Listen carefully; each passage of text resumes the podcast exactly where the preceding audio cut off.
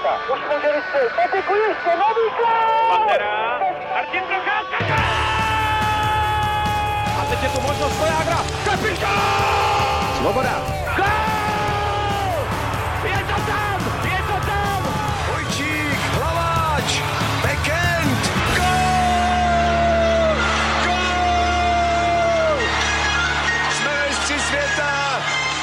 Dobrý den, vítejte u dalšího dílu Hokej Focus podcastu. Nejrychlejší kolektivní hra má před sebou druhý vrchol sezóny. Po zářijovém světovém poháru se bude v Paříži a Kolíně nad Rýnem bojovat tentokrát o světové medaile. Přiveze český tým po pětiletém čekání znovu cený kov, nebo se černá série protáhne? Dosáhne Kanada na zlatý hetrik a jak si povede mimořádně silný švédský výběr? A dočkáme se letos nějakého výrazného překvapení ve vyřazovací části? Na závěr se krátce podíváme na hráčské změny v extralize a také na poslední novinky v bojích o Stanley Cup. Tentokrát tu vítám počase hokejového analytika Honzu Morkese alias Hockey Ninja. Ahoj. Ahoj, díky za pozvání. A také Tomáše Řandu a Otu Dubna z webu ČT.cz. Ahoj. Ahoj. Od mikrofonu zdraví Ondřej Nováček. Český národní tým se na šampionát naladil vítězstvím na víkendovém domácím turnaji Eurohockey Tour. Proti Finsku i Švédsku dokázali svěřenci Josefa Jandače zvítězit i přes dvougólový náskok soupeře a jedinou bodovou ztrátu utrpěli po porážce v nájezdech s Ruskem. Honzo, jak vidíš po úspěšné generálce formu reprezentace před startem světového šampionátu takzvaně řečí hokejových čísel? Tak my jsme s bráchou a dobrovolníky sbírali podrobnější statistiky z turnaje, takže máme nějakou další vrstvu informací navíc oproti těm, které jsou běžně dostupný. A v podstatě všechny, všechny informace v zásadě potvrzují ten opticky dobrý pocit z toho turnaje. Reprezentace předvedla dobré zápasy, bylo to povedený turnaj. Dobře, myslím, zahrála hlavně první lajna. Z čísel dobře vychází spousta obránců, zejména těch ofenzivnějších. Hráči první lajny měli nejvíc nebezpečných střel, nahrávek, dokázali si opakovaně vytvářet závary před brankou. Z těch obránců, abych ještě jmenoval, tam, tam se hodně do zakončení dostávali Krejčík, Kondrátek, Šimek a Kempný. Pokud bych se měl zaměřit jenom na nějaké potenciálně negativní věci, tak uh, kromě té první liney ty ostatní měli nějaký svý světlý chvilky a měli zase slabší, slabší období. Takže uh, nebyla tam, nebyla tam, nebyl tam nějaký dlouhodobý tlak, což samozřejmě uh, do značné míry zapříčinila i neustálý házení se sestavou. Trenéři zkoušeli různé dvojice, což se samozřejmě dá pochopit. Nicméně samozřejmě do mistrovství světa by to bylo potřeba uh, nějak upravit a, a zařídit, aby, aby, aby jsme měli víc víc řad, který, který dokážou soupeři zavařit. Máš dojem, kluci? Abych souhlasil s tou, třeba zejména proti Švédsku, tam byla znát, jakoby, že ty ofenzivní obránci opravdu jako ten útok podporovali, že to nebylo takový, jako, že drží tu modrou lineu, ale, ale snažili se prostě jako i mezi kruhy a, prostě, a byla tam i střelba z, jakoby, vlastně z střední vzdálenosti pro ty obránce, což, což se k mistrovství je samozřejmě velmi pozitivní. Já bych to doplnil tím, že po, po delší době mi přijde, že máme těch konstruktivnějších takzvaně obránců víc než v minulosti a měli bychom z toho těžit i vzhledem k tomu posunu toho hokeje, toho stylu, kdy se hraje hodně nahoru dolů, hra se přelévá a je potřeba rychle posouvat kotouč po hřišti, takže těším se na, na, na, vlastně na ty výkony těch našich obránců. Pojďme se podívat k samotné nominaci do finálního kádru pro šampionát. Se oproti očekávání nevešel obránce Jakub Kindl z Floridy. Do Paříže neodjel ani mistr světa z roku 2010 Lukáš Kašpar. Naopak z Ebel až na mistrovství světa se možná jednou bude třeba jmenovat biografie z nojemského beka Libora Šuláka. Honzo, jaké pro vás bylo největší překvapení závěrečné nominace? Já jsem neviděl ty zápasy v Německu, takže soudím jenom podle vystoupení vlastně v Českých Budějovicích. A podle toho, co jsem viděl, tak vlastně ta nominace odpovídá té předvedené hře. Asi bych na začátku netypoval právě třeba Libora Šuláka nebo, nebo, nebo Hiku, ale oba hráli dobře a dá se pochopit, proč vlastně se dostanou do, toho, do Paříže nebo aspoň budou čekat v tom širším kádru. A takže myslím, že jediný, který vlastně by mohl být z toho nějakým způsobem zklamaný, je zmíněný Jakub Kindl, protože on odehrál celkem solidní zápasy a trenéři vlastně to vysvětlili spíš tak, že vlastně se jim nevešel do, té první, do těch prvních třech párů a proto, proto vlastně nejede a radši dají přednost někomu mladšímu, který tam vlastně bude na tom takovým čekatelským postu. Takže to dává smysl. Chybí vám tam ještě někdo? No, mě tam chybí z Wonderka trochu. Ale chápu, že po tom těžkým playoff, který měl, byl, byl, hodně, jakoby, byl hodně vytěžovaný v Chomutově, který hrál že od předkola až do semifinále a asi byl prostě už dobitý, takže ne, neměl by tu energii na to, aby na ten šampionát mohl jet. Samozřejmě trenéři, co sami říkali, s ním jakoby počítali za určitých okolností, ale pravděpodobně se domluvili, že bude lepší, když nepojede. Jinak to je hráč, který by mi tam jako pocitově do toho seděl, ale rozumím tomu, proč, proč nakonec nejede. Mě překvapilo opomenutí Lukáše Kašpara, který patřil k těm pravidelným účastníkům posledních let. Eh, na druhou stranu zase rozumím tomu, že ta, řekněme, ofenzivnější polovina útočné sestavy eh, je v celku našlapaná a brát ho do čtvrté liny, tam předpokládám, že trenéři mají spíše ty extraligové zástupce, takže tam se jim nevyšel, takže proto na mistrovství ne, nejede. Ještě připomeňme, že kvůli zranění přišli o mistrovství světa třeba Jiří Sekáč z Kazaně, jeho klubový spoluhráč Michal Jordán a nebo Tomáš Filipy z Magnetogorsku a na poslední chvíli vypadl taky zlínský Petr Holík, kterého nahradil Dominik Kubalík. Eh, hráči NHL se po náročné sezóně v zámoří v posledních letech na světovém šampionátu příliš nehrnuli. Letos ale přijel Michal Kempný, když v Chicagu nemá smlouvu. Na druhý pokus si na doktorech ve Philadelphii vymohl dobrozdání i Radko Gudas. Ačkoliv má před sebou podpis lukrativního kontraktu, tak reprezentaci posílil také David Pastrňák, byť zrovna jemu by omluvenku vyčítal asi málo kdo. O to je to podle tebe náhoda, nebo se v národním týmu ve vztahu k něco změnilo?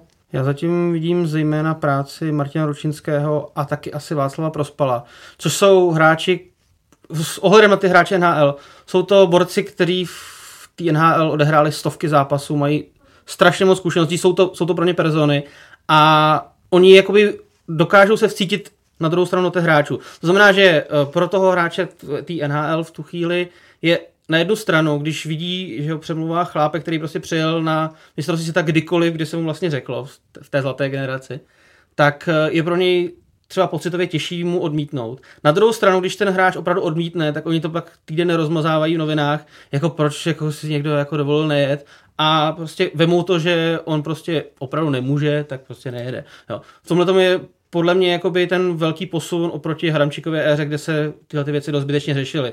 Jo, otázka, jako na, nakolik samozřejmě mohl sám Hramčík za to, že ty hráči nechtěli jet. To, do toho se nechci pouštět. No já si myslím na druhou stranu z mého pohledu trošku eh, takzvané zdání klame, protože mi přijde z těch posledních let, že ten trend je právě, eh, nebo ten trend se jako zhoršuje. Pokud si vzpomínám dobře, tak třeba před deseti lety faktor končící smlouvy nehrál vůbec roli. Hráči jezdili, pokud nebyli přímo zranění nebo reprezentační trenéři je neopomenuli. Takže já si myslím, že a navíc teď, když se podíváme, spousta hráčů také nepřijelo, ať už Palát, Schuster nebo například Faxa.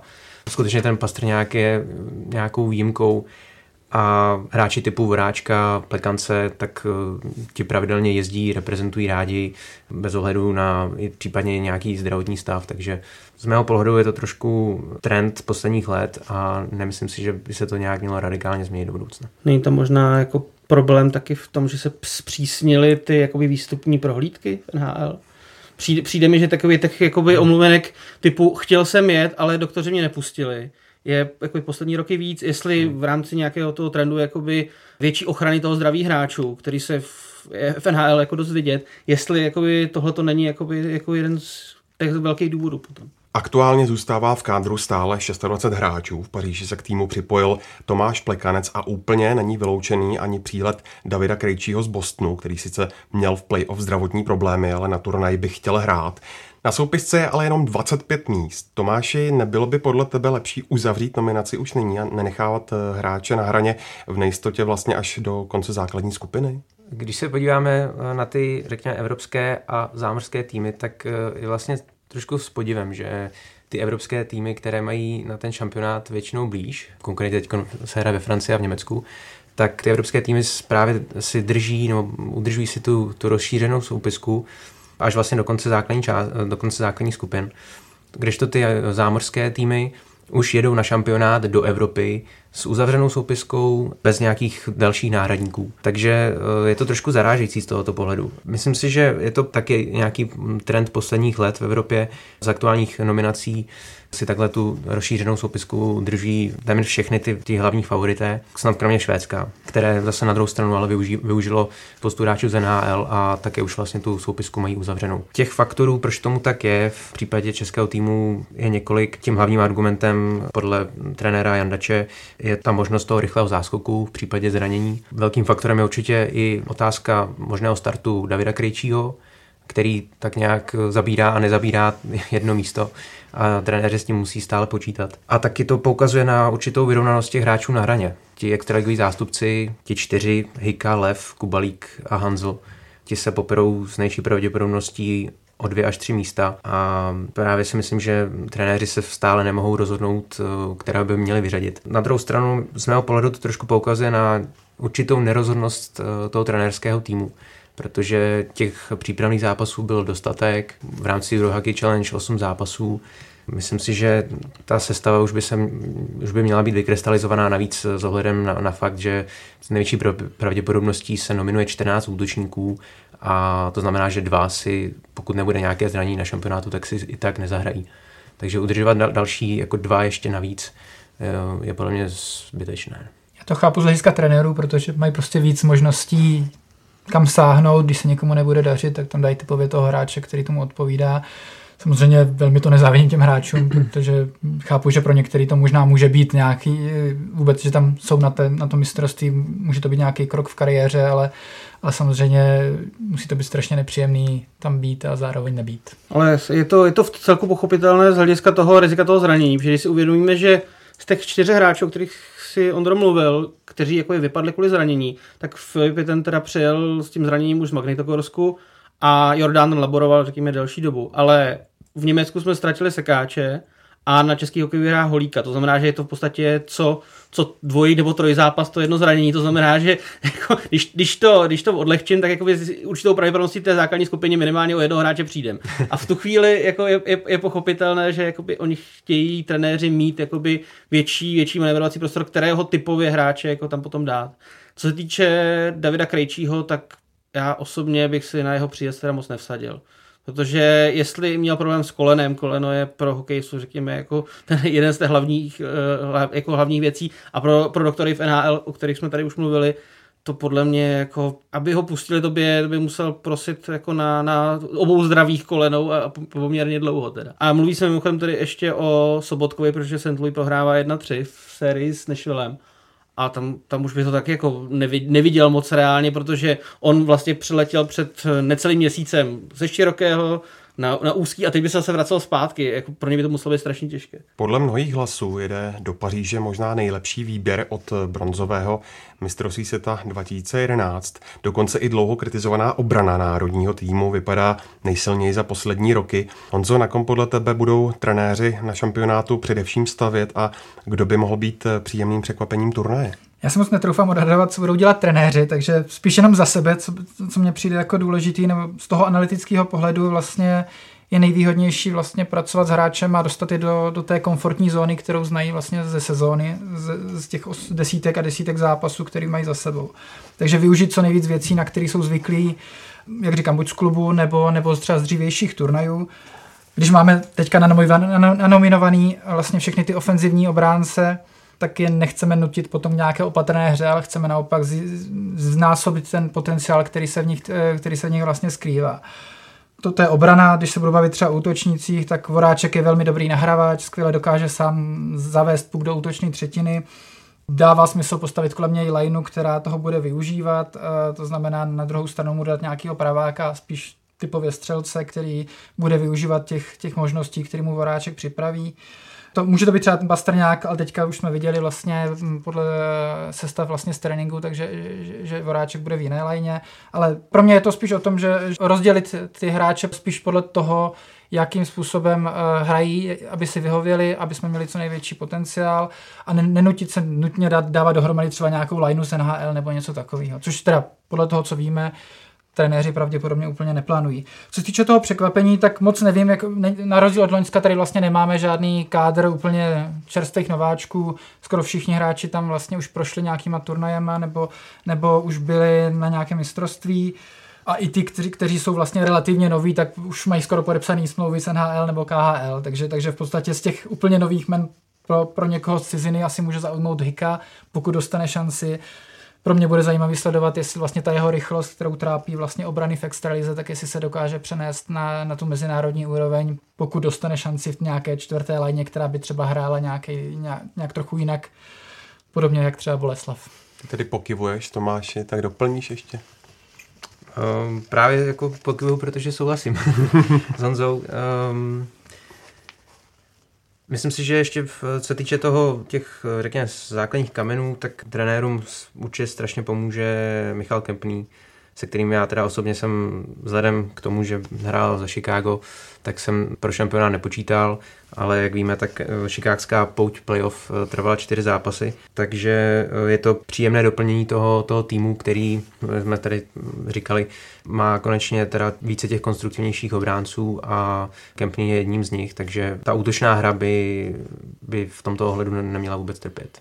Já jenom ještě bych řekl jedno jméno, na které já se teda osobně budu soustředit, a to je Roman Červenka, který opět, přestože teda z mého pohledu posledních několik šampionátů se mu příliš nepovedlo, tak opět hraje v první léně. Já to beru jako, že to je, že to je hráč, který v tom národňáku by měl teda jako předvádět víc, než se mu teda v posledních letech, letech dařilo.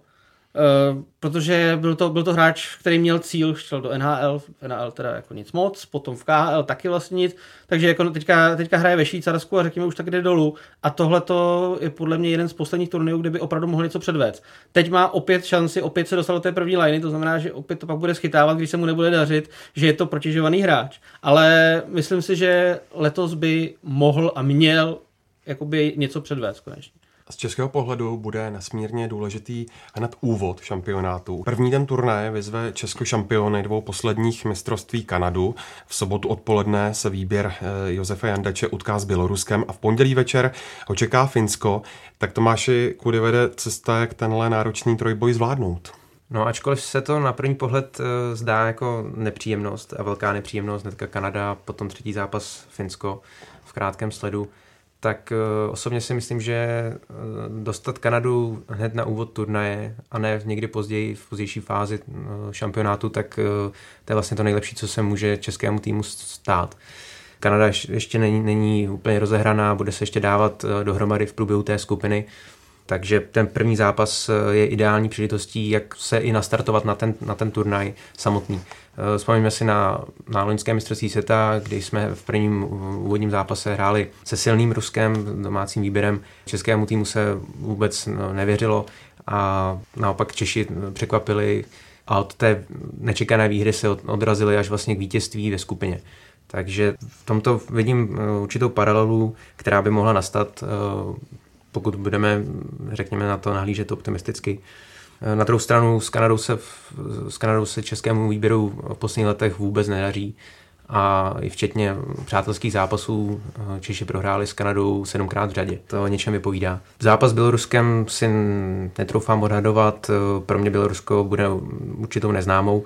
Očekávám takový nervózní zápas z české strany a bude otázkou, jak, jak moc budou hráči unavení z toho předchozího zápasu s Kanadou pokud eh, by se uklidnili na začátku nějakými rychlými góly, tak by to mělo dopadnout v český prospěch, ale také se s Bělorusy mohou trápit, podobně jako například eh, se trápí eh, z Dány. No a s Finskem očekávám těžký, těžký boj. Jestliže fin, Finsko ztratilo dvougolové vedení v Českých Budějovicích proti českému týmu, tak netroufám si tvrdit, že by se něco podobného mělo opakovat na mistrovství světa. Ve chvíli, kdy Finové začnou praktikovat ten svůj systém toho perfektního brání středního pásma, tak Češi s tím mývají velké problémy a myslím si, že nám budou zatápět i finští mladíci, jako například Aho nebo Pulju Jervy, vlastně z bývalé dvacítky, takže Český tým čekají těžké zápasy, ale právě s tou Kanadou by se mohli chytnout a odrazit se k nějakým dobrým výkonům. Já bych souhlasil určitě s tím, že je dobré hrát s Kanadou na začátku. A u toho Běloruska vidím velký zádrhel v tom, že se bude hrát vlastně večer a potom odpoledne druhého dne, což, což normálně funguje jenom, když se hraje semifinále pak o třetí místo. Že to není ani vlastně 24 hodin. Jo, zatímco Bělorusové pro ně to bude první zápas, tuším. No, měl by to, měl by to být první zápas. Takže to, že v tomhle tom vidím možná trochu zradu, ale zase na druhou stranu ta kvalita toho českého týmu letos je taková, že bych se zrovna Běloruska neobával. Nechci to samozřejmě zakřiknout. Já jenom připomínám, že kompletní program šampionátu můžete sledovat na ČT Sport. Všech 64 utkání živě a řadu dalších zajímavostí z turné přinese web čtsport.cz. Posloucháte Hokej Focus podcast. V druhé části se budeme věnovat nejen dalším předpokládaným medailovým adeptům.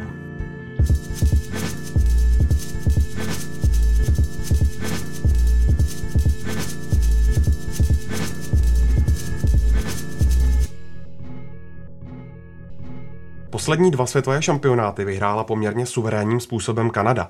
V letošní sezóně byl pro javorové listy vrcholem světový pohár, takže na mistrovství světa nebudou mít zdaleka tak nabitý tým. Přesto budou znovu patřit k největším favoritům na vítězství. Tomáši, kde v kanadské sestavě hledat klíčové osobnosti a kdo z vycházejících hvězd NHL by mohl zazářit právě v Paříži?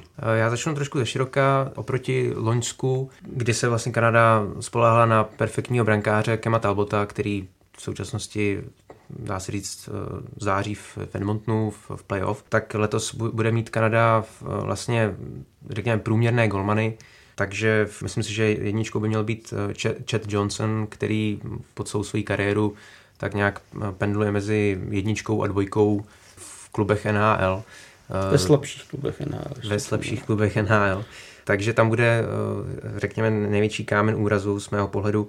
Co se týče těch eh, klíčových osobností, tak určité jádro vytvoří hráči z Filadelfie, kterých bude v útoku hned pět eh, v čele s Klodem Žiruem a Waynem Simoncem, takže tam bude ta největší tučná vozba.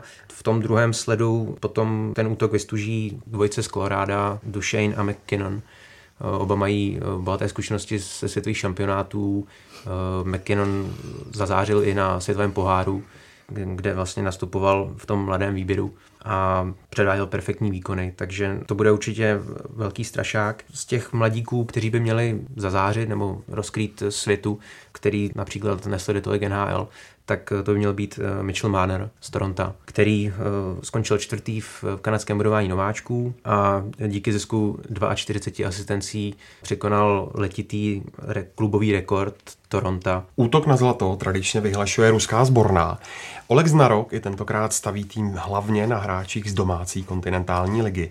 Zejména v útoku se bude moct rudá mašina opřít o řadu skvělých borců, nestárnoucím Sergem Mozjakinem počínaje a věznými forwardy z NHL, Nikitou Kučerovem a Artemiem Panariem Konče. Naopak v obraně a na postu brankáře už to tak slavné není a Rusové by mohli mít v defenzívě nejen proti silnějším týmům docela problémy. Je to tak, Honzo? Rusko má docela mladý tým, ale ze spoustou hráčů, kterých velmi pravděpodobně ještě uslyšíme.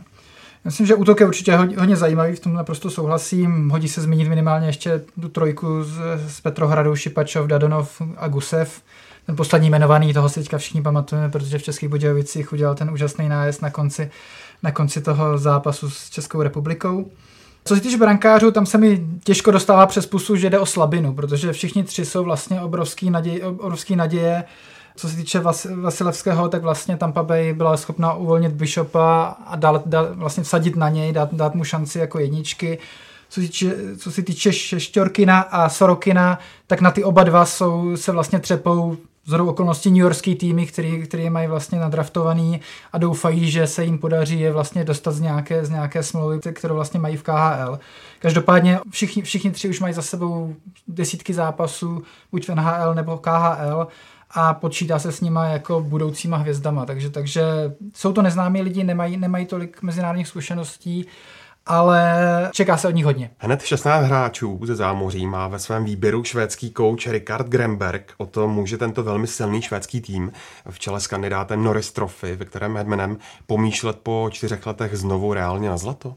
Tak samozřejmě může. Na druhou stranu eh, v Českých Budějovicích, kde kde jsme porazili Švédy 8-4. Tam hrálo 11 z těch, eh, z těch 16 hráčů NHL. Já jsem četl k tomu takový vtipný komentář, že Švédové si to spletli z nominací na světový pohár. Faktem je, že ta obrana vypadá jako opravdu impozantně. Je tam, je tam šest skvělých beků NHL. Eh, jen tak mimochodem hned 12 švédských obránců se dostalo v základní části NHL přes průměrný ice time na zápas 20 minut. To znamená, to jsou hráči, co hrají v prvních dvou obraných párech a chodí na přesilovky. U nás to nebyl ani jeden. A to teda vlastně jakoby ten největší ze švédských obránců stále ještě hraje v playoff a uvidíme, pravděpodobně bude hrát ještě dál. Myslím tím Erika Carlsona z Otavy. Obrana skvělá, brankáři celkem solidní. Já se velmi těším na Linuse Omarka, z UFI, což, což je úžasný technický hráč, který nevím z jakého důvodu se úplně neprosadil v NHL. A další člověk, na který bychom si měli dát pozor, jak tady mluvil Tomáš o Mitchellu Marnerovi, tak uh, jeho spoluhráč z útoku s Austin Matthewsem, Nylander z Toronto. Tahle ta mladá trojka Toronto byla letos opravdu úžasná a jsem velmi zvědavý, co Nylander předvede na mistrovství světa. To znamená, že favoritem samozřejmě, samozřejmě jsou, ale jakoby těch, těch favoritů na zlato tam vidím tři, řekněme, no nebudu, nebudu z nich zakřikávat, řekněme tři, tři favoriti a uvidíme, co předvedou naši, asi takhle. Já bych jenom ještě doplnil ten švédský útok o talenta z dvacítky, uh, Joel Eriksson Ek, který vlastně zářil Eh, na posledním šampionátu juniorů, kdy vlastně v sedmi zápasech nazbíral 9 bodů a z toho 6 branek. Hovoříme-li o favoritech, tak do širšího okruhu patří tradičně také Finové a zajímavý tým doplněný o nejlepší hráče z univerzit znovu dali dohromady Američané.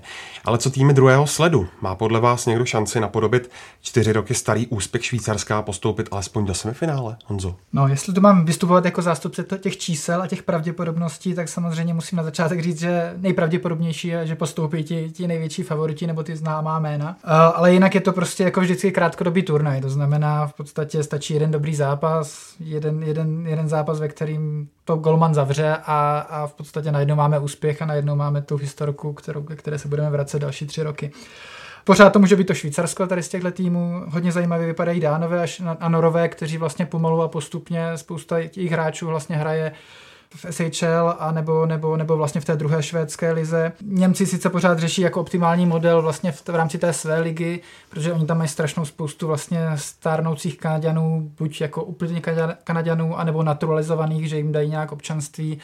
A v podstatě strašně těžko se jim tam prosazují nějaký, nějaký mladší hráči, ale už tam několik zajímavých men tam je, Dominika Hun, Plachta, Wolf, a navíc vlastně mají brankáře Grajse, který může být právě přesně tady ten typ golmana, který to může ve čtvrtfinále zavřít a, a v podstatě navíc v domácím prostředí prostě můžou být jedním z těch, z těch týmů, který, který v podstatě překvapí. Slováci před pěti lety získali na světovém šampionátu stříbro, jinak v poslední dekádě zaznamenali velký ústup ze slávy. Za posledních devět let se dostali ze skupinové fáze pouze dvakrát. Z letošního šampionátu se trenéru Zdeno Cígerovi navíc omluvilo více než 20 hokejistů, včetně všech volných hráčů NAL a do Kolína nad Rýnem tak jede z větší části výběr České extraligy. Tomáš, jak vidíš slovenské šance na playoff? Ta situace Slovenska mi skutečně připomíná, a to dost silně, eh, tu situaci české reprezentace z roku 2010, kdy Vladimír Růžička se musel právě vypořádávat eh, s obrovským množstvím omluvenek. Ten tým potom nakonec všechny překvapil a, a dotáhl to až ke zlatu. Takovou tu pohádku a všem eh, v případě Slovenska neočekávám. Slováci skutečně doplácí na ten úbytek hráčů v NHL. Je to poprvé, kdy slovenský reprezentační trenér se nemůže, nemůže využít eh, služeb ani jednoho hráče z Národní hokejové ligy. Eh, na druhou stranu musíme si uvědomit, že v NHL letos nastoupilo 11 hráčů, z nich eh, pouze 6 odehrálo alespoň polovinu základní části. A z toho tři jsou skuteční veteráni Chárově 40, Hosovi 38, Gáboríkovi 35. Takže ten úbytek je silný, bude pokračovat a na nějaké lepší vyhlídky to teď, nevypadá. Navíc, když talentovaný Martin Révaj, kterého si pamatujeme ze Sparty, který měl perfektně našlápnutou kariéru, tak eh, se od začátku sezóny potýká s nějakým záhadným zdravotním problémem. Spekuluje se o nějakém viru. Takže Slováci se budou muset eh, spolehat eh, na výkony brankářů. Vlastně dvojice Laco Hudáček byla v, v té přípravě perfektní ale Slováci se právě trápí hodně v útoku, kdy v osmi zápasech nastříleli pouze 14 branek, takže pokud eh, mají být, mají být Slováci úspěšní a pomýšlet na playoff, tak se musí spolehat na perfektní brankáře, kteří eh, jsou asi jedinou záchranou. Pro Slováky bude samozřejmě důležité právě ty zápasy s jinými týmy, jakoby, řekněme, podobné výkonnostní úrovni, když teda už Slováky nebereme třeba do té velké šestky, protože řekněme, že Švédové, Rusové, Američani jsou plus minus jakoby pravděpodobní čtvrtfinalisté a zbývá tam to jedno místo. A tam na to jsou tam domácí Němci, kteří samozřejmě jako je bude hnát ta hala. A pro mě jsou třeba Němci s Grajsem jsou, jako řekněme, takovým jako tajným jako trumfem pro to finále. A pak jsou tam dánové, kteří mají obrovskou výhodu, krom toho, že mají dobrou nastupující generaci, protože se jim daří na dvacítkách poslední roky, tak oni mají obrovskou výhodu v tom, že oni pořádají příští šampionát, takže oni nemůžou sestoupit. To znamená, že oni budou hrát mnohem uvolněněji a, to, a mám pocit, že to by jakoby je mohlo nakopnout třeba jako ještě k lepším výkonům, že nebudou tolik svázaný tím, že za každou cenu prostě musí nějaký důležitý zápasy to uhrát. A v tu chvíli tam jsou, řekněme, dva těžcí soupeři od to čtvrté místo té skupině a tam já Slovákům s tímhletím, řekněme, jako poslepovaným kádrem bez velkých zkušeností úplně nevěřím. Pro mě zajímavý, že, že vlastně slovenský tým bude tak, tak, tak trochu testem kvality České extraligy, jak, jak ti hráči, protože oni tam vlastně mají víc, víc hráčů České extraligy než my, takže, takže bude zajímavý, jak se, jak se to, tíhle hráči s tím popasují. Nováčky v elitní kategorii jsou Slovensko a Itálie, kteří to budou mít znovu s ohledem na formát turnaje s udržením nesmírně těžké. O to, komu ze dvou tradičních jojo týmů dáváš tentokrát větší šance na záchranu? Nováčci to mají strašně těžké. Mě to až překvapilo. Poslední, Mají, no Poslední nováček letní skupiny, který se zachránil, byl v roce 2008 Francie. Takže už je to 9 let, kdy se naposledy, oni se zachránili dvoj zápasy s Itálií, která od té doby prostě pendluje neustále tam a zpátky. Tam se dlouho drželi takové ty klasické dvojičky, Slovinsko, Rakousko, Itálie, Kazachstán, které se mezi sebou vyměnily asi třikrát. Pak se tam občas objevili Maďaři a teďka vlastně postoupila Korea. Ale ten formát jim asi nedává, nedává jako příliš, příliš šanci tím, že pos, se stupuje přímo ten poslední. Já bych dával větší šanci nikoli překvapivě Slovincům, protože za prvý, třeba i z českého pohledu, z české extraligy, mají tam víc zajímavých men, ať už jde o Roka Tyčara nebo, nebo Blaže Gregorce. A i to, i když jim, i když jim, když nepřijel Anže Kopitar, tak podle mě Slovenci mají mnohem větší šanci než Italové ta jejich velká generace těch 90. Eh, let, která hrála třeba až, až po 40, tak ta odešla, jakoby nějaká nová generace tam není a oni mají stejnou nevýhodu, jako jsem říkal u Slováku, a to jsou ty dánové, kterým i kdyby se jim nedařilo, tak pořád oni, kdyby skončili poslední, tak se stupujeme předposlední. To znamená, že pro Itali to znamená vyhrát třeba dva až tři zápasy na to, aby měli jistotu, nebo aspoň v prodloužení teda myslím. To znamená, že jako Italům nevěřím vůbec, Slovincům tak 10% bych jim dával. Je, je, je to strašně těžký, podle mě to, podle mě to až nespravedlivý a možná, že nějaká jakoby kvalifikace nebo baráž, aby hráli, řekněme, ty týmy na hraně spolu třeba každý rok o to mistrovství, aby ty lepší z nich měli šanci tam být častěji, by možná byla spravedlivější. Všichni si asi pamatujeme mistrovství světa eh, ve Švédsku, které se zvláště to druhé nesetkalo s úplně eh, velkým ohlasem fanoušků. Nyní se šampionát pořádá v Paříži, mimo jiné, kde se také neočekává velký nával fanoušků, o čemž svědčí třeba i spousta vstupenek, které jsou ještě v prodejích. Jaký ten šampionát podle vás bude vlastně? Těžko soudit. V Německu, v Německu to samozřejmě bude lepší, protože za první Německo je mnohem víc hokejová země a druhá, oni jsou na ten šampionát zvyklí tuším po jak dlouho, po 60 letech se hraje ve Francii. 50 let od Grenoblu a pak tam byl vlastně Albert, ale jakoby mistrovství se to je po 60 letech, to znamená, že jakoby nějaký ten zvyk tam úplně na to není a vzhledem k tomu, že ve Francii je hokej, tak sportem číslo 8, řekněme, tak jako nedá se, nedá se úplně očekávat, že tam bude vyprodáno, bohužel. To je otázka, jestli vlastně má smysl, sice marketingově to vypadá vždycky hezky, udělat eh, to společný, společný pořadatelství, že vlastně ta druhá země, kde vlastně nebude potom ten finálový turnaj, je vždycky taková jako jenom takové před, předstartovní a ten cílový zásah tam prostě jako není. No. Bylo, to, bylo to vlastně v té Skandinávii, to Švédsko, Finsko, Finsko, Švédsko, bylo to takový rozpačitý, teďka to, ta Francie, Německo, asi by to Francii nedali jako celý, takže chápu, že to vlastně se snaží nějakým způsobem takhle podpořit ty menší země, ale nevím, nevy, nevypadá to, že to úplně funguje. Já bych to asi uzavřel jenom tou paralelou na tu Skandinávii. Myslím si, že horší než eh, dvojice Švédsko, Finsko to dopadnout nemůže. Posloucháte Hokej Focus podcast. Na závěr se krátce zastavíme u přestupu v extralize a druhého kola playoff NHL.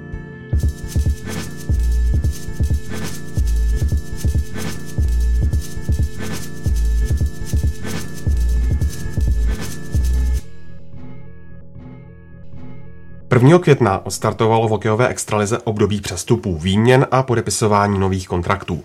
Velký průvan se prohnal třeba kabinou Sparty nebo Plzně, výrazně posiluje Hradec Králové, který ulovil třeba zkušeného slovenského vícemistra světa Dominika Graňáka nebo někdejšího pardubického kapitána Petra Koukala. Honzo, co tě na prvních zveřejněných změnách nejvíce zaujalo? Mě asi nejvíc zaujala ta relativně velká výměna u Hradce, který vlastně dopadl vysoko, historický úspěch a, a teď nabírá vlastně dost nových hráčů, zároveň vlastně několik dalších těch starých vlastně zmizí. Kromě toho mě zajímavá přišla, třeba přijde i strategie z Nojma, které, vlastně oznámilo několik zajímavých mladých hráčů. Ne, nedá se asi čekat, že všichni uspějí, ale vlastně objevili prostě nějaký zajímavý jména, chcou to s nimi zkusit a mluvili o nějakým agresivnějším, fyzicky náročnějším stylu hry. Takže, takže toto je taky věc, kterou budu rád sledovat. A jinak uh, asi nejvíc jsem zvědavý na hráče, spíš kteří z extraligy odchází, to znamená z extraligy nebo, nebo, nebo z, Evropy, to znamená Jeřábek, Kemp, Machovský a samozřejmě Radim Šimek, jak si povedou, jak si povedou vlastně v NHL.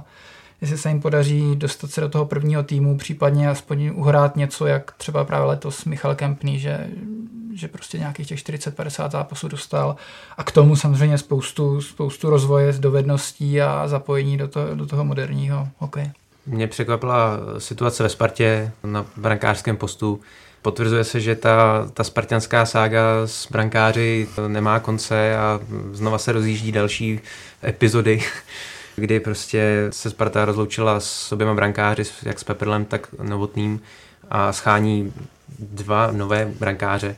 A ať se dívám, kam se dívám, tak moc těch volných brankářů není, těch kvalitních, řekněme právě na ten post jedničky v tak velkém klubu, jako je Sparta. Takže jsem zvědavý, jak se s tím poperou. Peperlemu se v těch eh, posledních letech v playoff nedařilo. Zároveň mě trošku šokovalo ukončení působení Jána Lašáka v Liberci, když tam se dá pochopit, eh, že Liberec bude chtít dát prostor talentovanému Vilovi. Jestli ještě můžu k extralize, já bych navázal na ten Hradec.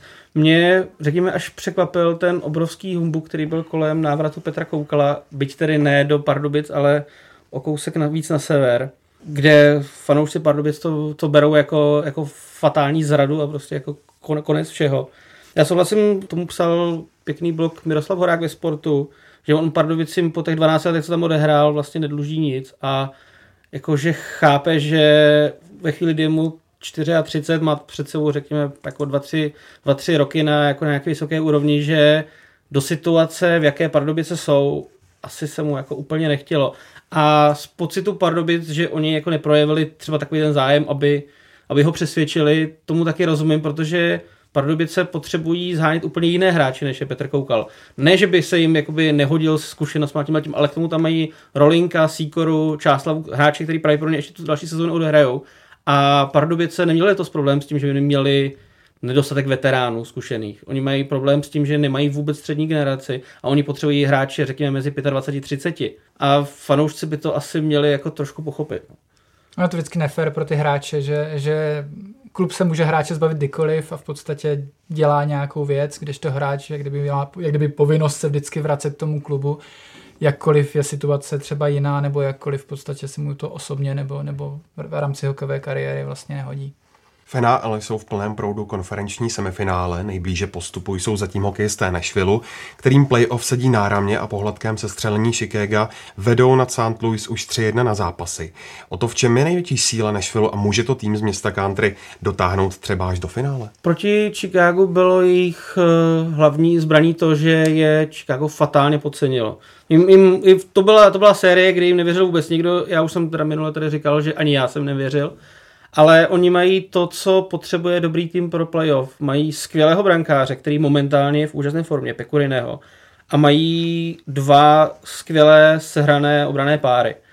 To znamená, že oni vychází defenzivně, se velmi těžko dávají góly. St. Louis jim dalo při tom jediném vítězném zápase, to jim dalo tři góly. Jinak tam Chicago jim dalo tři góly ve čtyřech zápasech, teďka proti St. Louis opět prostě to uhrávají jako na jeden, maximálně dva obdržené góly a s tím, s tím se strašně těžko, strašně těžko pracuje. A zmínil bych samozřejmě tu první lineu Filip Forsberg, Arvidsson, Jan Johansen a taky tam řekněme takovým jako faktorem X je tam James Neal, který má o zkušenosti zejména z Pittsburghu, kde, kde odehrál spoustu zápasů v playoff a ví, jakým způsobem jako to těm, třeba těm mladším, mladším hráčům předat. To znamená, že u nich samozřejmě obrana, skvělý brankář a, a ta první lajna. Já bych to možná jenom dodal, že vlastně analyticky, když, kdy, kdy, ještě před začátkem té série s Chicagem, tak to rozhodně nebyla tak jednoznačná série, jak to viděli vlastně komentátoři, protože analyticky se většinou to bere jako z těch posledních 20 zápasů a ten Nashville měl strašně dobrou, strašně dobrou i vlastně závěr té sezóny, takže, takže tam, tam vycházely čísla jako 51-49 pro Chicago, ale rozumím tomu, že, že samozřejmě psychologicky Chicago je prostě ten tým, který to vždycky zvládl, tak proč by to nezvládli i letos. Takže to je, to je jenom jeden faktor a Nashville byl od začátku sezóny teda jako jeden z favoritů pro spoustu týmů, takže tam, tam vlastně akorát došlo k velkému problémů v té první půlce sezóny, tam byly nějaký ty otravy kořecím masem a, a nějak se to tam trošku rozsypávalo, ale jako ten tým je opravdu našlapaný a já bych přidal možná i, tu, i ten třetí obraný pár, prostě těch šest obránců je považovaných za nejlepší obranou sestavu v lize. A spousta těch dalších hráčů v útoku je prostě začíná být přesně v tom ideálním věku, že my o nich ještě nevíme, ale za dva roky o nich budeme velmi dobře vědět a budeme vzpomínat, jak třeba možná tohle playoff byli, byli, by ukázali to, co jsme od nich nečekali. Já bych to jenom ještě doplnil o takovou jinou uh, dimenzi, řekněme, uh, že vlastně Nashville vstoupil do NHL v roce 1998 a de facto tomu klubu jako takovému trvalo vlastně nějak, skoro 20 let na to vybudovat prostě silný silný tým uh, se silným kádrem, takže v je to fakt běh na dlouhou trať a v tomto ohledu jsem zvědavý, eh, jak dopadne Vegas Golden Knights. Máme, myslím, trochu lepší podmínky, co se týče toho rozšiřovacího draftu. Přece jenom si zaplatili těch 500 milionů dolarů, takže, takže ta, ten systém byl nastavený trošku jinak, ale tam se asi počítá hlavně s tím, že problém budou mít v útoku, no, protože každý tým může vlastně chránit jenom tři obránce, takže ten čtvrtý nejlepší, což třeba Nashville je takový krásný kandidát na to, kde ukrást toho obránce. Hmm tak to, ta obrana může být dobrá, brankář, to jsme se tady bavili taky, to, to by mohlo být v pohodě, že Pittsburgh, Detroit nebo, nebo jakýkoliv další tým ještě. Ale, ale v útoku budou mít problém a tam bude potřeba něco vymyslet. No. Na druhou stranu oni angažovali člověka, který vlastně udělal ten obrovský web General Manager a ten uh, má vlastně nejlepší znalosti veškerých těch smluv a všech těch uh, článků, které se vlastně týkají každé smlouvy, takže vlastně dokážou vytipovat Oni si vytváří software, který vytipovává vlastně, jak se zachovají ostatní týmy a kde je nejvíc tlačí bota a podle toho vlastně už si chystají ty strategie a vytváří, vytváří si ten systém pro ten draft. Takže uvidíme, no. Ale souhlasím, že to bude strašně těžké. Jediné vítězství chybí k postupu také Pittsburghu, který v noci na čtvrtek zvítězil i bez Sydneyho Crosbyho doma nad Washingtonem 3-2 a vítěz základní části také na pokraji vyřazení. Zatímco opakuje loňský scénář, kdy Capitals ve stejné situaci proti Pittsburghu rovněž neuspěli. Tomáši, proč podle tebe nedokáže Washington dlouhodobě prorazit v playoff? Na, na první pohled je to trošku záhda, protože ten tým se buduje dlouhodobě Doplňuje se vždycky o nějaké zajímavé hráče, ať už eh, mezi sezónami v, v letní přestávce nebo potom v průběhu ročníku před tu závěrkou přestupů.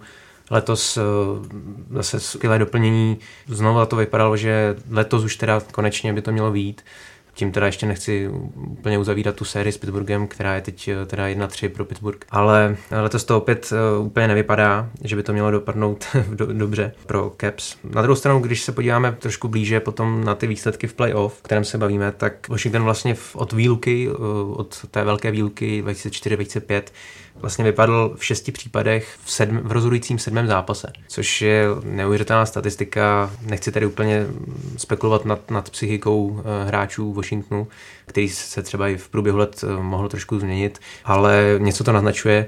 Zároveň Washington čelí ve východní konferenci v současnosti dvou těžkým vahám v podobě Pittsburghu a New York Rangers u New Yorku Rangers tam jde samozřejmě hlavně o brankáře Henrika Lundqvista, který dokáže tu sérii rozhodnout vlastně ze své osoby. U Pittsburghu tam se asi nemusíme úplně bavit, eh, jaké jsou přednosti Pittsburghu Penguins. No a ten další faktor, který je vlastně v posledních letech možná celkem výrazný a nejvíc právě v té metropolitní divizi, a to je vlastně systém playoff, kdy vlastně už ve druhém kole narazí vítěz eh, divize na jednoho z dvojce, většinou to tak bývá v jednoho z dvojce New York Rangers, eh, Pittsburgh Penguins. Já bych tomu doplnil, jak, jak jsme tady mluvili už o tom, že Ovečkin už pomalu balí, já bych možná trošku spochybnil nějaké jeho vůdcovské schopnosti, protože jakoby pod celou tou anabází Washingtonu od té velké výluky je podepsaný on, protože on přišel do NHL právě 2-5. A on nedokázal vlastně ten tým nikdy dostat ani do finále, ani do finále konference. Znamená, že pro něj vždycky strop to druhé kolo. Což jakoby v tu chvíli jakoby on je jako kapitán týmu je za to svým způsobem částečně zodpovědný. Třeba proti Pittsburghu má sice tady jako 4 zápasy, 4 body, ale ten Washington ani v jednom zápase, je to tady samozřejmě i zásluha golmana Penguins Fleryho, nedal víc než dva góly. A v tu chvíli střelec formátu Ovečkina, který dal v 12 sezónách po sobě přes, přes 30 gólů, on jakoby by měl jako, jako čistý střelec, by měl rozhodovat právě tyhle ty zápasy. To že, to, že se mu daří základní části, je super, ale Washington potřebuje, aby se mu dařilo v playoff, což úplně neplatí. A krom toho, mimochodem, je to třetí nejtrestanější hráč Washingtonu. Takže on jakoby nepomáhá ani jakoby disciplinou tomu týmu. No a řekněme v letošní sezóně oni se trápili už v tom prvním kole s Torontem, kde to byla strašně vyrovnaná série, kde se rozhodoval pětkrát prodloužení jednou o jeden gol. To znamená, že oni mohli klidně vypadnout už s tím Torontem. A nefunguje tam ani ten faktor X toho Justina Williamse zatím. Ale faktem je, že od, od výluky, když to zůstaneme u tohohle, vyhrál základní část a Stanley Cup stejný tým jenom dvakrát. Jednou to bylo ve zkrácené sezóně Chicago a jednou to byl Detroit 2-8. A předtím to byl skoro okolností zase Detroit 2-2. To znamená, že za posledních 15 let, jako vlastně krom Detroitu a jedné specifické sezóny vždycky vítěz základní části to playoff prostě nezvládl. Playoff je nefér. Já myslím, že za mě těžko odhadovat vždycky něco z nějaké série, protože i, i teďka s tím Pittsburghem, tak vlastně oni, oni měli většinu zápasů víc ze hry, tlačili se, měli šance a, a občas to tam lítalo úplně šíleným způsobem velmi překvapivě vlastně Holdby má velmi slabou brankářskou úspěšnost teďka.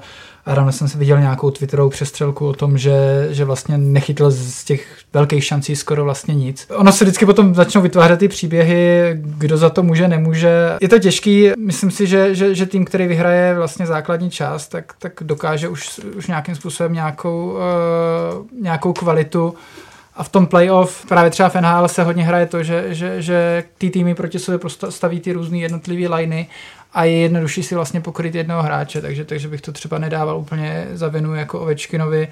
A navíc, jak říkám, oni ty šance mají, takže, takže spíš, spíš je to o tom, že samozřejmě v podstatě by si to zasloužili. Já Washington nefandím, ale myslím si, že by si to zasloužili, ale jak jsem psal na Twitteru po tom zákroku na Crosbyho, tak to přehodnocuju a ať vypadnu.